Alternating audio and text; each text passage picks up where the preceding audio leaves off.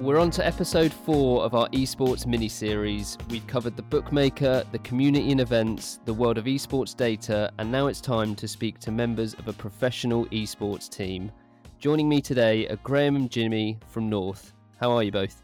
Uh, I'm good. Uh, had a long day uh, preparing for the tournament we have tomorrow, but uh, very good. And yourself, Graham? Yeah, I'm also also good. Uh, currently working from home, so uh, it's, every day is a, an interesting day. But um, yeah, trying to trying to prepare for the upcoming tournaments, and uh, yeah, everything's going good. Cool. Well, I'm sure some people listening to this will be well aware of, of who you both are and who who North is. But I guess for those that don't know, might be really new to esports, can you maybe tell us a little bit about the North, the organisation, and then the, the two roles that you two hold within that? Uh, if you take uh, North organization, I take my role, but I can just start with my role first. Uh, I'm a coach for the CS:GO team, which involves uh, like everything from uh, tactical stuff, working individual players, working with the team, yeah, I don't know how to say everything, but it's a lot of stuff, and uh, you can compare to a coach in other sports. I would say you have the same role. You're working with the players, working with team, tactical, but also mental stuff would help uh, with our performance coach that we have Christian. Yeah, I think it's good to mention that you uh, you know you have the similar role as like uh, a team manager in football, for example. You know, you you control uh, you know the direction of the tactical stuff and obviously the roster and everything else as well. Like it's a kind of you know you kind of direct yeah. the team if that makes sense. It's so hard to come up with everything when you like every task you have. It's like oh, what do I do? Yeah, yeah but then but then when you get there on a day it yeah. makes complete sense but it but trying to remember what you do every day is uh, is really tough um, yeah, so then it comes to me. Uh, I'm currently working as the uh, the head of esports operations. So yeah, where where Jimmy and and our performance manager manager Christian, um, they focus on this kind of performance side of things. You know, the actual uh, the gameplay, the tactical elements. You know, the physical aspects of the game or out of the game at least. Uh, I focus on the organizational parts of things to you know making sure that um, you know, uh, not too relevant right now, but you know, all the travel, flights, hotels, uh, transport, food, um, you know, all that kind of stuff is handled. Um, I also handle sort of uh, back office things, you know, contractual stuff, uh, documentation, administration, um, you know, prize money, fines when necessary, um, you know, all that kind of stuff, and um, you know, looking into uh, you know new rosters. Um, in, in different games and you know sort of keeping the um, the sporting side of the uh, the management um, basically.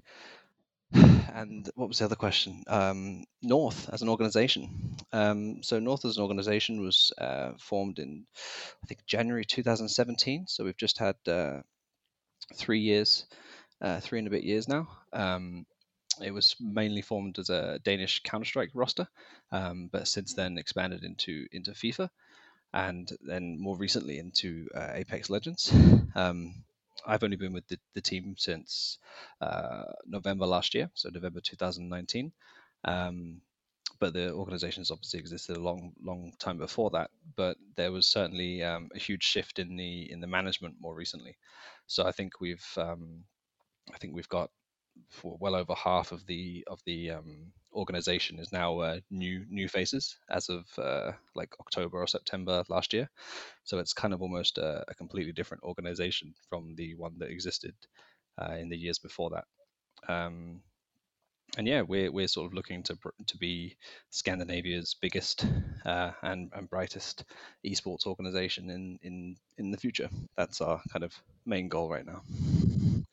We've got two, sounds like two integral members of a, an already well established team with what sounds like grand plans for the future. So I think we're set up well for a, a, decent podcast today. If we let's kind of start way back when, I don't know how long that might be for both of you, but if we look at kind of your your history within esports, Jimmy, I'll start with you. When did when did your your esports journey begin and, and what were those those early days like for you? We need to go back maybe 20 years, I think.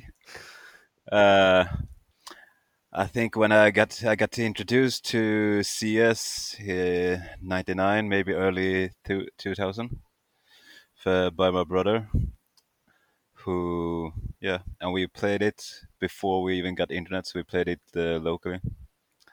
And uh, and if we fast forward maybe four, three, four years in the future, uh, my brother has become to play like in the top uh, level in Sweden in CS, and I was a bit younger, so I took after and starting to make my own teams with uh, people I know, and uh, then I like you just build a build a bigger network and met better players, and then you just leveled up, leveled up.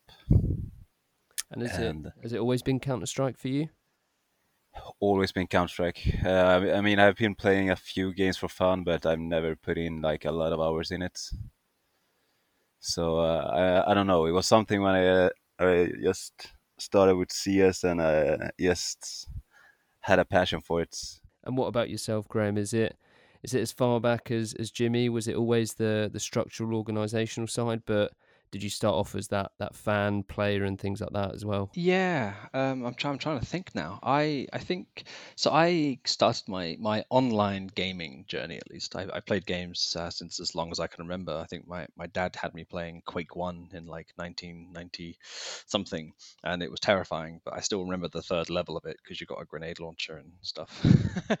but in terms of uh, esports, I, I started playing Call of Duty, the first one on PC in like I think late late 2003 so i must have been like 12 years old and i think uh, from there i just kind of played the call of duties uh, until the end of like call of duty 4 which was in or like around 2007 um, and I, wouldn't say i tried to go pro but i i you know i played a lot and i played in teams and that was kind of the thing i did um, but I used to watch lots of other esports at the time as well. I watched a lot of um, Counter Strike Source and Counter Strike 1.6 primarily, but also things like um, Quake and uh, Warcraft 3. So I kind of, I just had an interest in games, I think.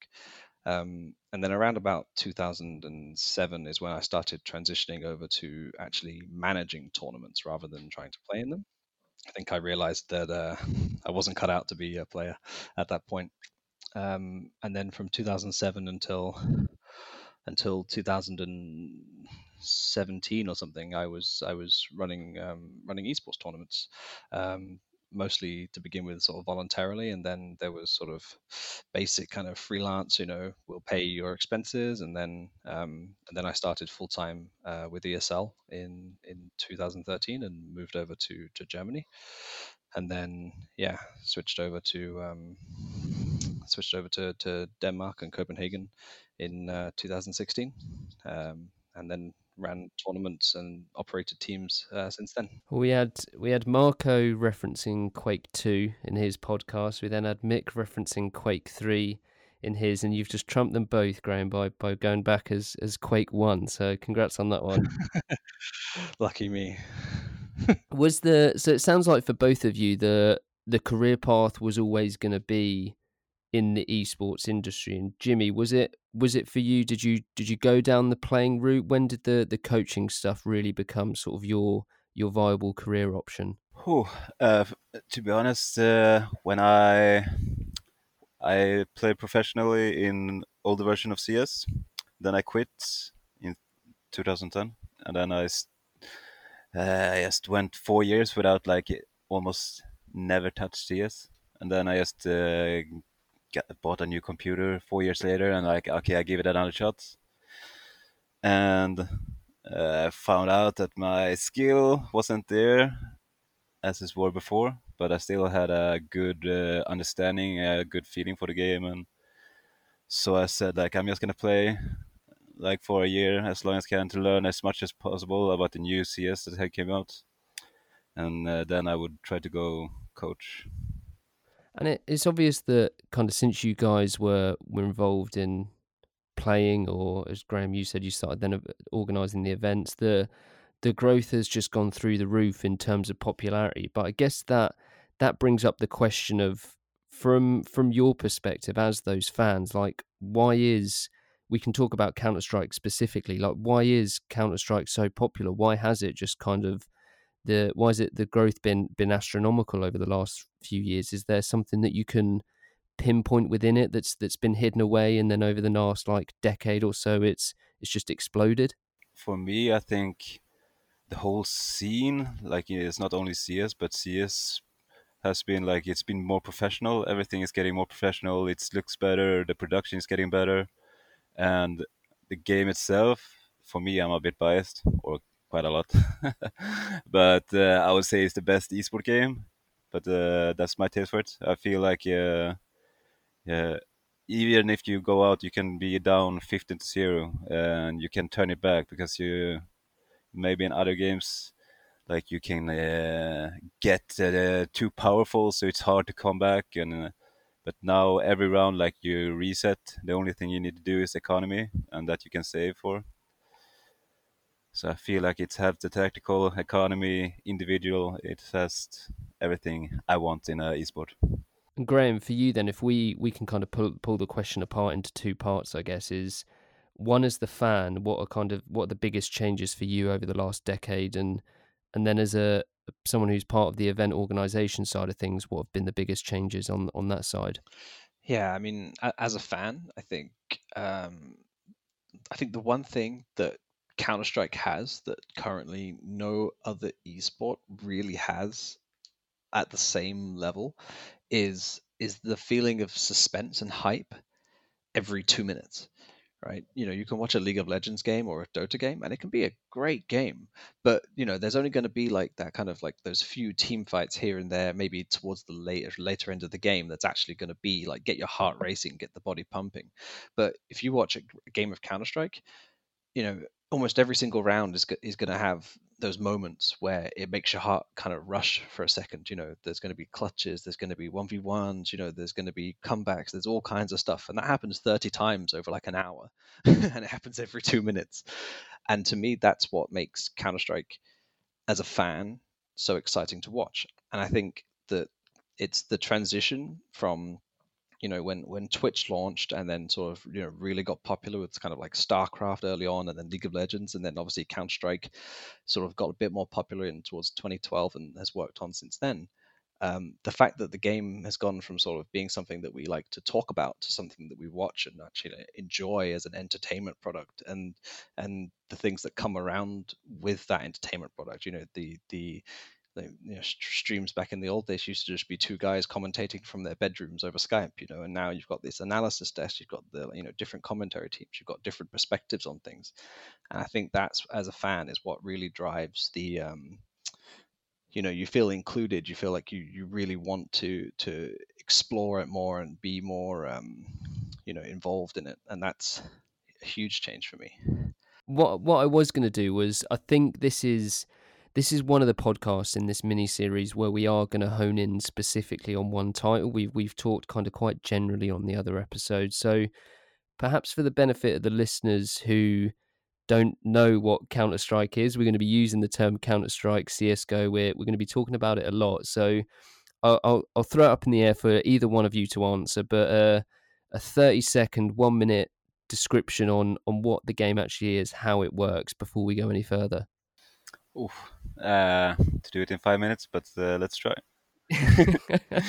uh, I would say it's a team-based game. You're two teams, uh, attacker, defenders, and your job as uh, the attacking team is to take uh, one of the two sides on the map, and there are seven maps in the pool, and get the bomb down. And then defenders are obviously gonna defend the sides for one minute and 55 seconds. And uh, then you have smoke grenade, HE grenade, molotovs, and flashbangs to yeah, help you either defend the site or get to the site. And then you have a lot of tactical stuff, individual stuff, everything that can happen in CS. Well, um, one of the the things that obviously you two are the reason you're on this podcast is you are you're at that elite level of the the CS:GO scene with the the team that you work on. But if we've got people that are aspiring to to get into a professional organization or maybe a grassroots level organization that want to kind of develop and, and progress, what would you say is the the most difficult thing or what do what traits do people need to to break into the the professional scene? Oh, I think it's so so much, but uh, I always believe like yeah, no matter what talent you are, you all can always have like you can work on your skill, and I, I think it's a lot of players that maybe are not as talented as others, but they work harder, and they can get into the top. So I say like talent, hard work, and also a good mindset, and like really know what you want to do and give everything for it. And I guess Graham, if we're looking outside of the obviously a, lot of people will want to be the the players or the coach, but from a, an organisation perspective, what what things are required in like a modern day team that you think people could could flourish in or people should focus on if they want to follow that career? Yeah, I think it's really, really interesting actually how the dynamics of uh, the teams has changed a lot in more recent times. Um, in in the old days, you know, people who worked for teams typically used to be like, you know, some guy who was interested in esports, interested in the team, and they sort of said like, you know, oh, I can do the marketing, you know, I can do the sales, you know, and they just go into those roles. And these days, things like that have have really changed. Um, you know, the the teams that I I know of and have worked with, you know, they all have you know people who come in from the outside with you know who are professional, trained, you know, marketing, sales those kind of roles, you know, they're not things that you can just jump into. You know, you need, you know, an actual qualification or experience in those roles, which is something that's changed a lot in the in the more recent times as sort of esports has professionalized and recognized the need to um, to increase their capabilities in this. But there still are some roles that I would say are more catered to um, things that you can learn as you go. Um, things like uh, you know, being a, a, tournament administrator a tournament referee, those kind of things. That you know, there is no there is no way you can go to learn those, so you have to do it as part of you know part of the job. Um, so that's kind of a good place for entry level people to to learn. Same kind of thing with uh, sort of player management and talent management. Um, they're places where you could go without much experience and and learn the role as you as you kind of as you go. But if you want to work for an esports organization these days, um, uh, in a in a sort of a qualified role, let's say, then then you need to kind of have a qualification uh, in in that kind of relevant field to make it to make it work. One of the things that that seems to be a common theme from the people that we've spoken to in their their respective organisations is the the passion for esports. Now, is it is that kind of an essential part of working for an organisation like North, or or is there potential for for someone to maybe be blinded by their their esports fandom and kind of not pay attention to the the baseline like marketing principles if it's that kind of job or, or whatever it might be I think I think there's a I think there's space for both. I think, you know, I, have worked with people who who have no interest in esports but have worked in esports, and you know, they I think that everyone that has worked in the companies that I've worked in, they've all tried to understand. You know, they've, they've made an effort to try and watch and try and learn because it's their job. They, you know, they want to try and um, you know understand what they're working with but I wouldn't say it's a, an absolute necessity, but I think it definitely goes a long way to you know perhaps tailoring the work that you do more um, more accurately to the you know to your target audience let's say especially in the kind of the marketing and the and the social media kind of uh, space as well. You know knowing your audience is is definitely extremely valuable in that case. Uh no i was just thinking i also do think it depends on like what role you have because I think feel like some roles you might like it's maybe more stressful. It's more closer to the game. That it's kind of um, I think it's the more close you are to the game. I think you the more passion you need. Like if you work in marketing and you're not maybe you just follow the team and not the game, it's not maybe super important, but it can, probably can help you, as Graham said, if you have a passion for it. But it's also like it depends on what role I think you you have. Yeah, I mean, e- even in marketing, for example, you know, there's there's business to business marketing, and then there's also business to consumer. And I think in the consumer part, it's obviously a lot more important to, to sort of understand the esports audience. But business to business, you can definitely uh, you can definitely be that kind of you know the straightforward marketing person because that actually probably benefits you in that sense. But what I've noticed from my experience, like most of people I've uh, come in contact with, uh, with uh, through work they all like get some way of passionate about CS, even if it's just maybe from when the team playing, but it's also always some passion there, and they get involved in the game in some way.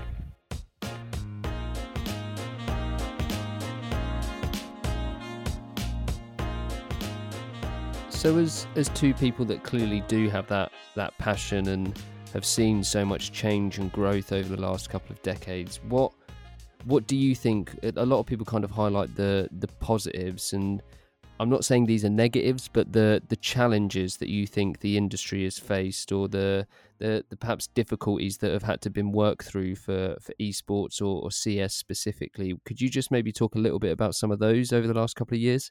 Yeah, I would say first off, when it's uh, when it comes to the computers and technique, I would say like it's always cheating, as in other sports. I would say is a problem, or was a problem. I think we have started to get a good uh, hold on it in the pro scene at least.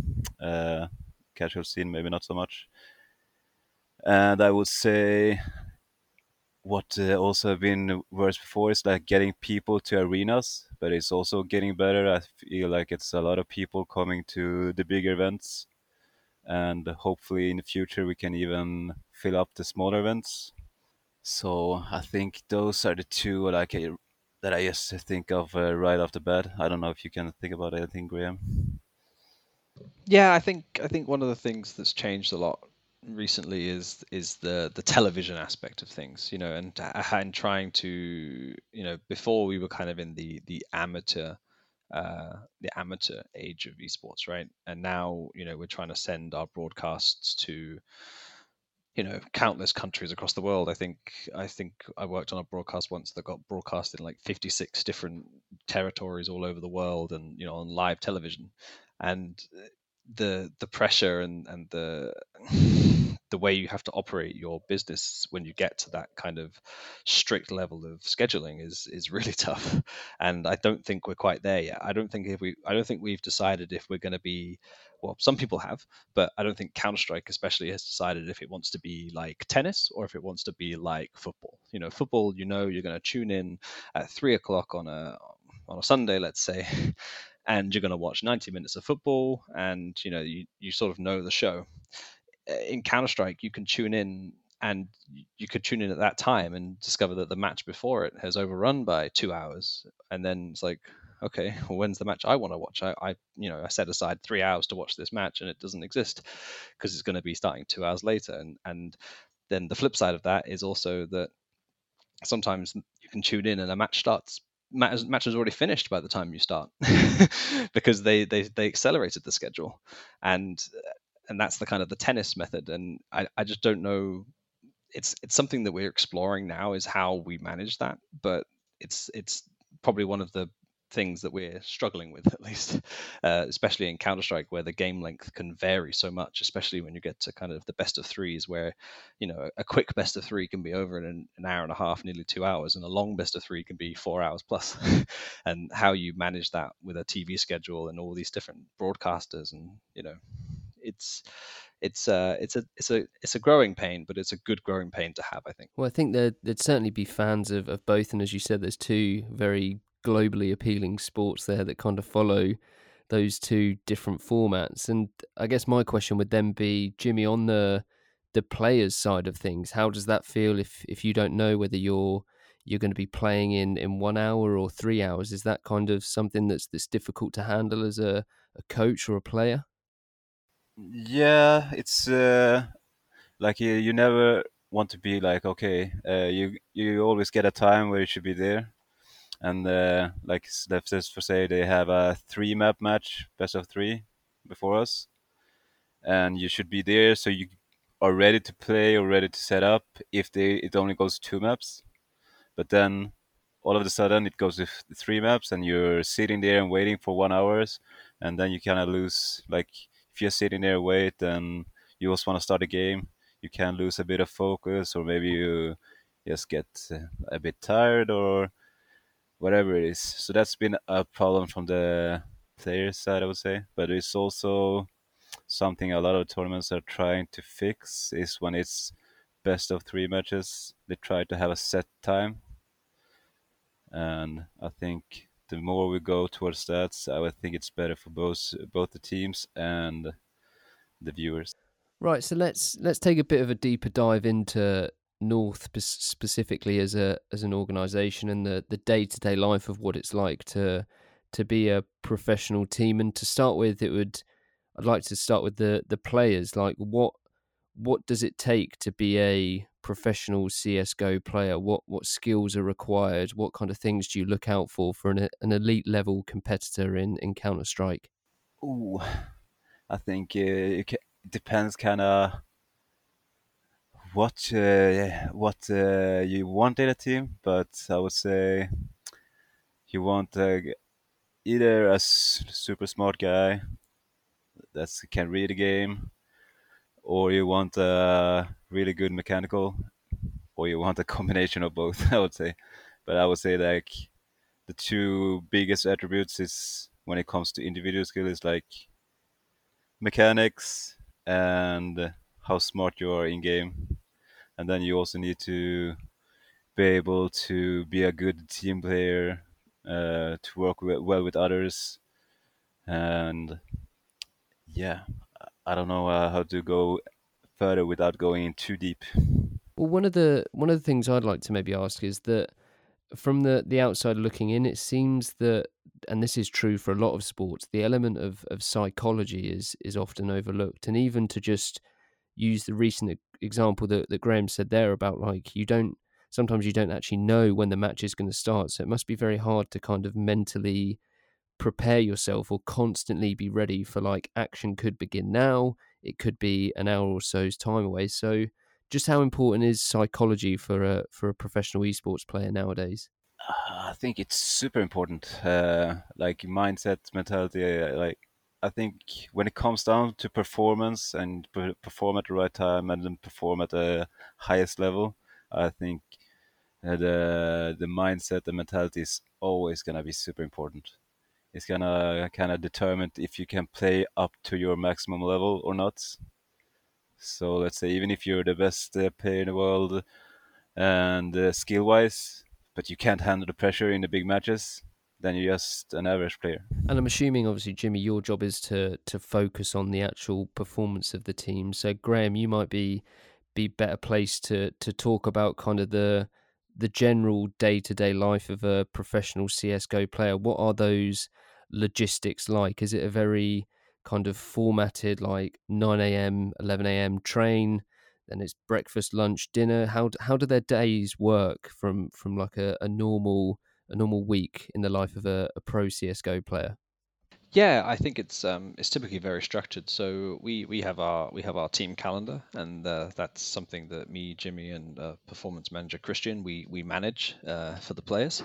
And basically, it it does have, as you sort of say, like uh, you know 11 o'clock we start this 1 o'clock we start this 1.30 we start this and then 2 o'clock you know we do we do this you know it's very uh, it's very structured and then within that obviously there's uh, lots of team talks evaluations which uh, jimmy and christian handle for the most part and they obviously structure those out uh, within the times that they have. And then there's obviously uh, there's practice matches which come in.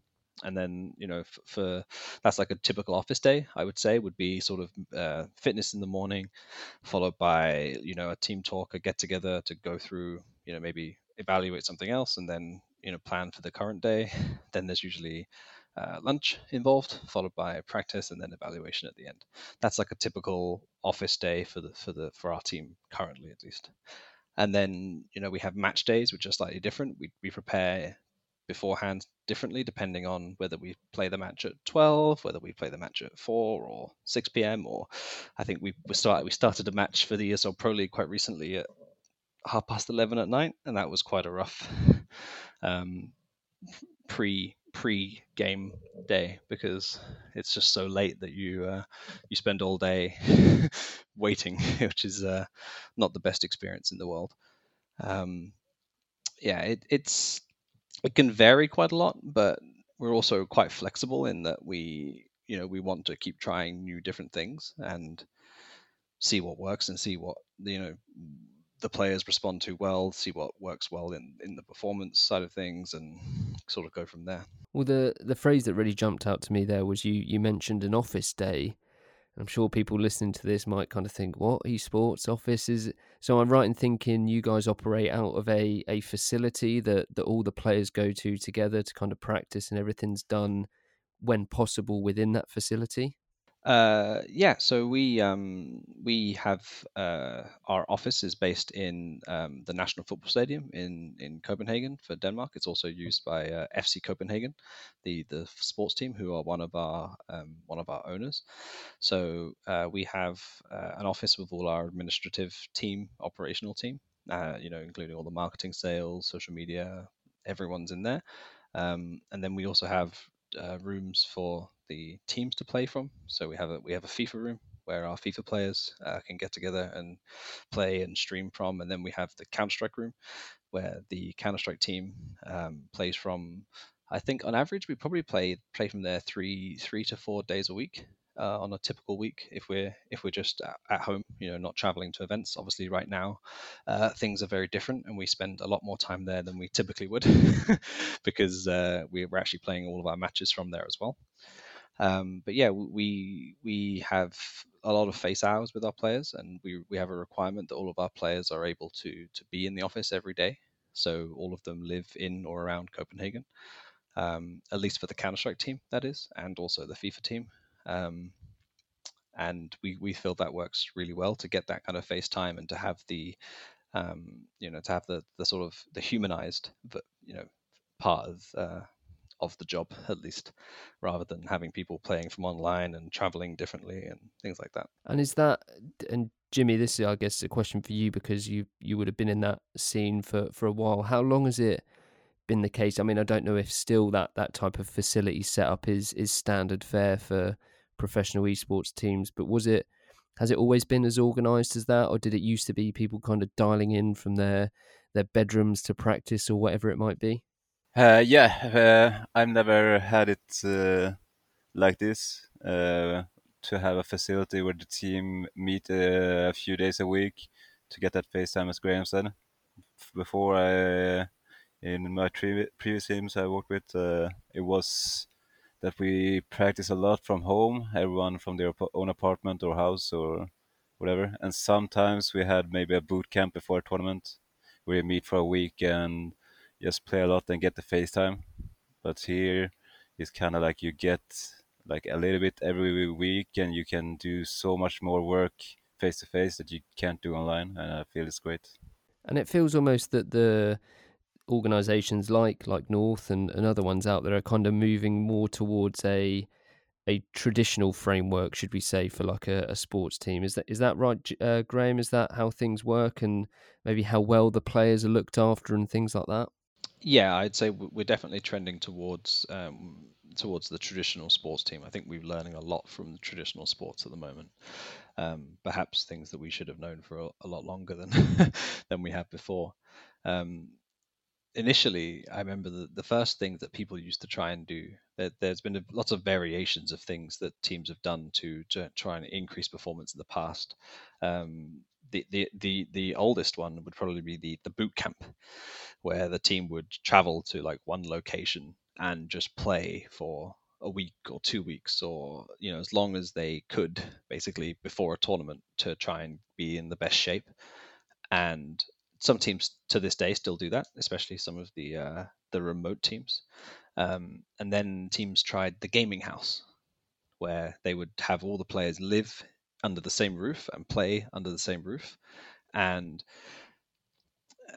you know, cost wise, yeah, it, it, made it easy and, and for you know for for these kids sometimes you know some of these people were 16 17 18 years old you know just moving out into this gaming house with with their teammates uh, you know it was easy but you know th- there's only so much time you can spend with your teammates who are your friends and your roommates and you know to to to distance yourself with the with the in-game personal struggles the out-of-game personal struggles you know the things that can annoy you you know living with people isn't for everyone um, it quickly became obvious that, that that wasn't the future that we needed and that's where the the office you know the the the, the single place where you work and then and then you live outside of that sort of came from there and then you know we're learning from the sports side of things in that sense, and then also with uh, you know bringing in the the physical trainers, the nutritionists, the sleep help, you know that kind of stuff all comes from the sporting performance side of things to try and uh, elevate where we are now.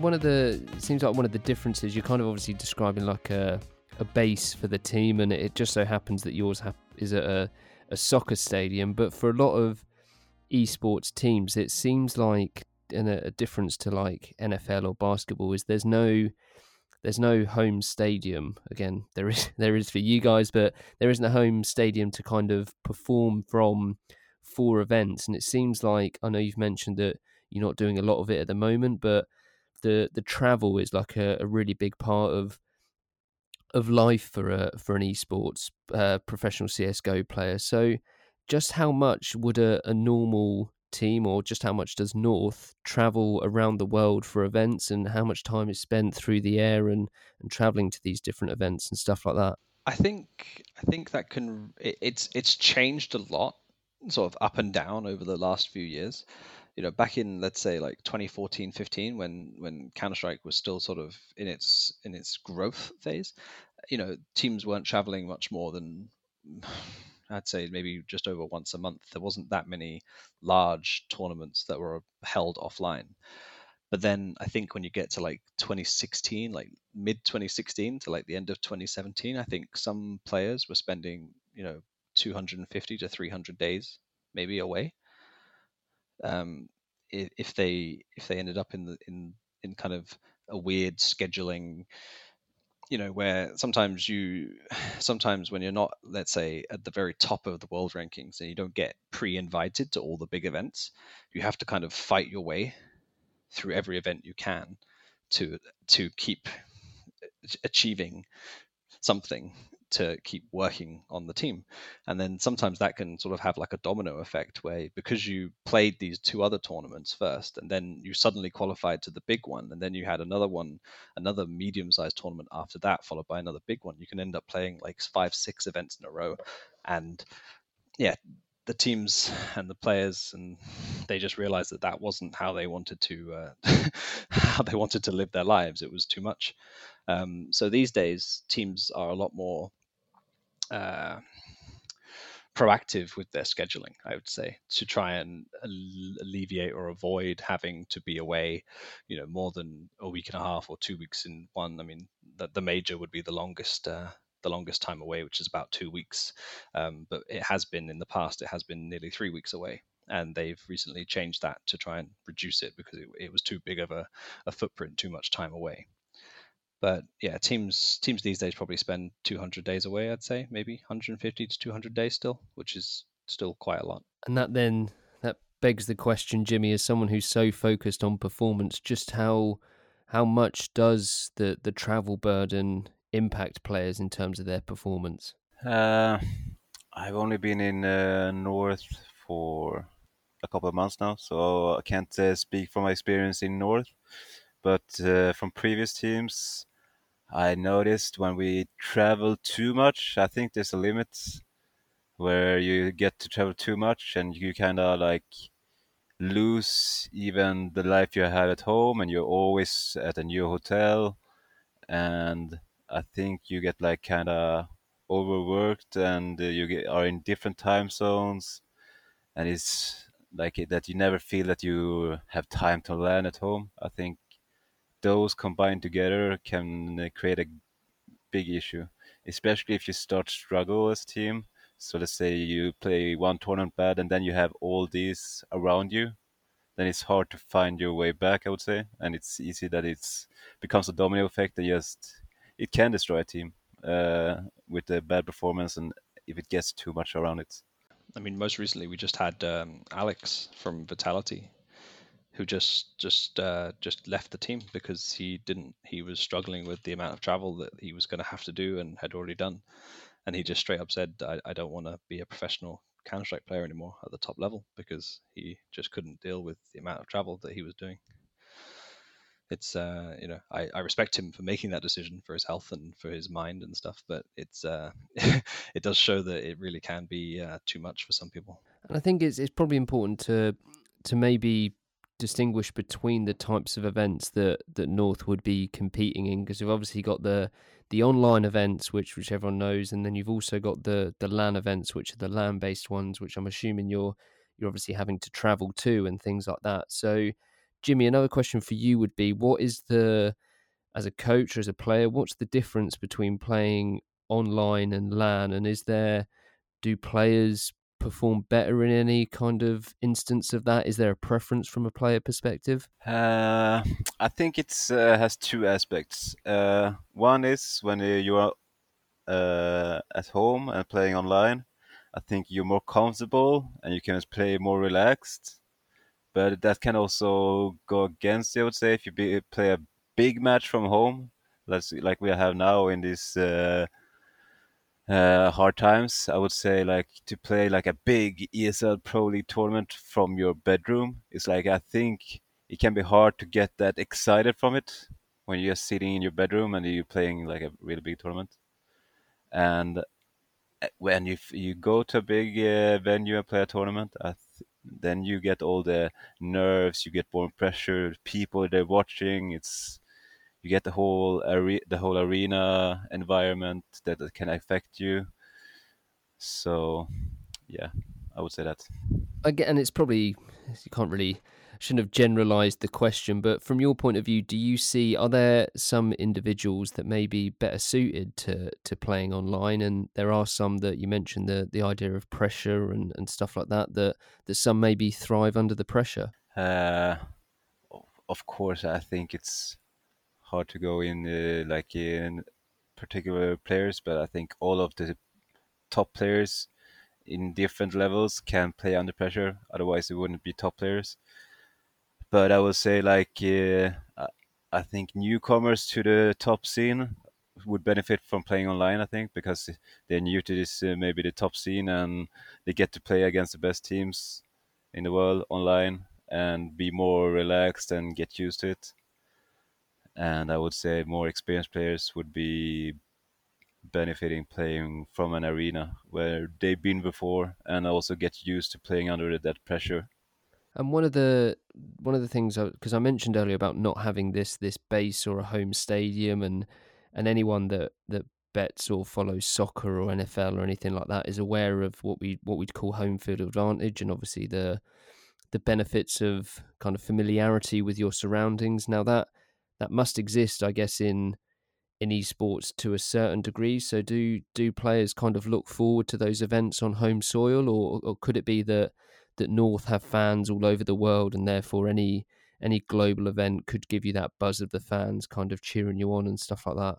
I never felt like you have a home field advantage. Maybe if you have a bigger fan base at home, but it's not usually like I've been never been to a big event in Denmark and Sweden hasn't had like they don't in Sweden. I've been to a few, but they don't uh, get that big audiences as maybe like Germany or Poland or Russia that gets uh, a lot of people attending the events. So for me, I would say like yes, the big events are good. Are like people want to play the big events, and I feel like that's where you want to be, and uh, I don't feel that home field advantage is anything in esport. Okay, what we what we what we've done on these podcasts is we've to to wrap up. We've kind of looked a little bit ahead to the future, and the benefit of this one is we've got we've got two individuals that might have different perspectives on on what they want what they want for the future or, or what it might have in store. So I'm going to go back to you, Jimmy, and just say as a maybe the representative of the the players from a, a performance perspective and on on that level where do you see the the future of esports heading and and what do you want to change in the in the next couple of years i think esports is just gonna uh, be bigger and bigger what i feel now is like a lot of the that follow esports now is maybe from uh, children up to maybe 40 years old and i think that the, the 40 years old is just gonna go higher and higher it's gonna be more and more people following esports. So in that aspect i think the future for uh, esports is bright. And what I would like for to esports to change is probably as we touched on before was is the scheduling and maybe fewer tournaments but bigger so I don't I don't know I don't have the perfect answer but I think some uh, somewhere around the scheduling and it's gonna be more hype from the matches I think I think it's too much right now and then Graham, you're someone that has to deal on the the event organization side and, and take care of the the other things that go along with a team. So from from that end, what what do you want to to happen in the industry? Yeah, I would echo what Jimmy said a lot. A lot a lot of it comes down to the whole scheduling, both both you know sort of daily scheduling. You know, how do we how do we want to uh, handle things from a broadcast perspective, but also, you know, not being able to look at the calendar and, and look nine months down the road and say, okay, on the on the 14th of September, we're going to travel here, we're going to play this event, we're going to do this, and we're going to come back, and knowing that so far in advance that you can actually make plans because right now you know jimmy and i sit down and we go okay what's our what's our two month plan? And we go okay these are the possible events that we're still not confirmed for. These are the days we may have to play qualifiers. These are the main days we may have to play all this other stuff. And of course it's great having a, a really nice open ecosystem because it does mean that you know you can find four other friends become really good at counter strike and you can make your way to the top if you're good enough. But at the same time it's also it also causes a lot of complications because you can't from a professional standpoint you can't guarantee that you're going to be you know what what what you can do. And also like for example on the commercial side you know you can't guarantee to your sponsors that you're going to be at 10 events this year or you're going to play this and that and this and all these other things and that makes it really hard to generate revenue which ultimately funds everything. So you know sort of guaranteed tournament participation right now is is one of the the biggest things that's going to be a bit of a um, you know a problem. And and you can already see the you know esl uh, blast flashpoint you know they're all trying to lock down teams into long-term contracts to try and alleviate that issue and that's something that's going to sort of continue to play out over the next few years. Um, but it's pretty vital uh, from a business perspective to have that.